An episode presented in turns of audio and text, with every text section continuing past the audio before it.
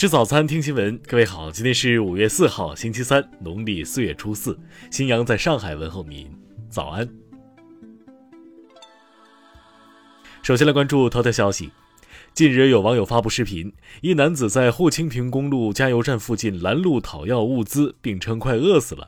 经过两天的寻找，当地村委会终于找到视频里的男子。男子姓王，今年四十八岁，他和妻子李某受雇一家保工企业做临时工。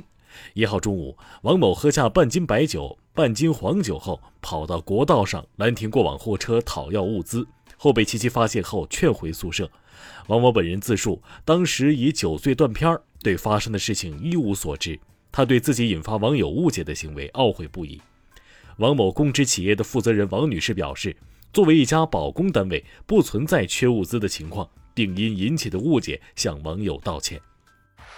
听新闻早餐知天下大事。国家卫健委昨天通报，二号新增本土确诊病例三百六十八例，其中上海两百七十四例；新增无症状感染者五千六百四十七例，其中上海五千三百九十五例。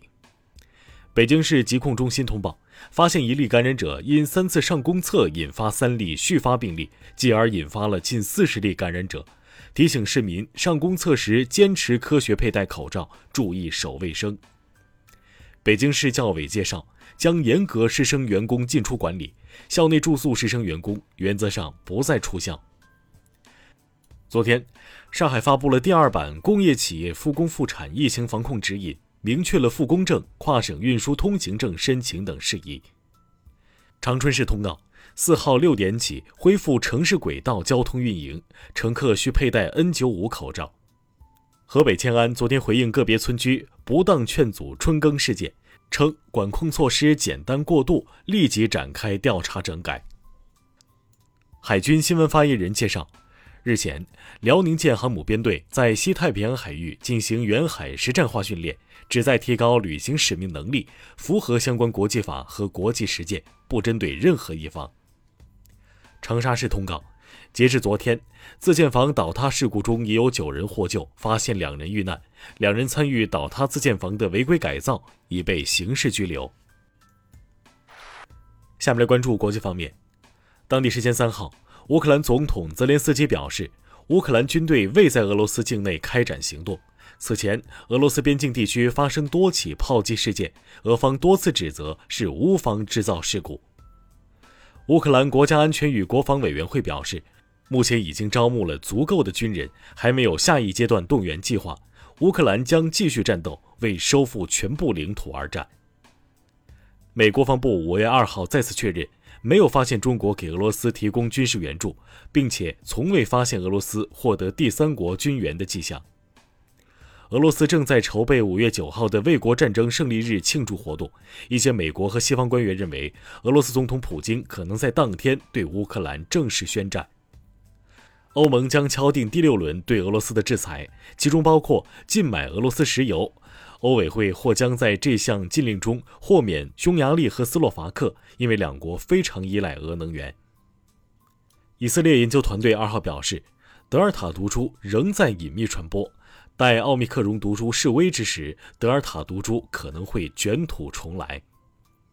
世界卫生组织昨天表示。截至五月一号，已有二十个国家报告了至少二百二十八例不明原因儿童肝炎疑似病例，另有五十多例病例正在调查之中。白宫表示，美国总统拜登将于五月下旬访问韩国和日本。由于美国同两国都建立了强有力的关系，因此无需深究此次出访的先后顺序。下面来关注社会民生。三号。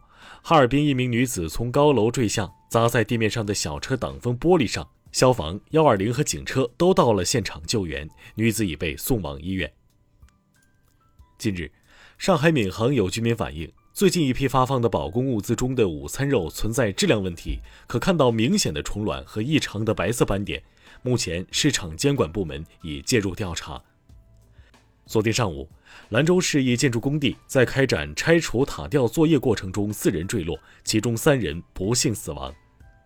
二号下午，兰州野生动物园一观光车失控侧翻，部分人员坠落至排洪道，事故导致十六人受伤，其中两人抢救无效死亡。近日，网传内蒙古包头市一名副校长与一名教师发生肢体冲突，当地教育部门通告，两人因就餐卡管理问题引发争执，目前涉事副校长已停止工作，接受调查。下面来关注文化体育。当地时间周一，欧足联拒绝了俄罗斯申办2028年欧洲杯和2032年欧洲杯的请求，同时宣布对俄罗斯足协实施更严厉的处罚。俄罗斯网球管理机构表示，打算在莫斯科组织一项网球比赛，并有机会邀请德约科维奇参赛。另外，他们还有计划邀请白俄罗斯、中国等国运动员参赛。第二十六届中国青年五四奖章获奖名单公布，杨倩、全红婵、张家齐等奥运金牌得主在一百二十二名获奖者之列。斯诺克世锦赛决赛中，奥沙利文击败特鲁姆普，第七次夺得该赛事冠军，追平了亨德利的纪录。以上就是今天新闻早餐的全部内容。如果您觉得节目不错，请点击再看按钮。咱们明天不见不散。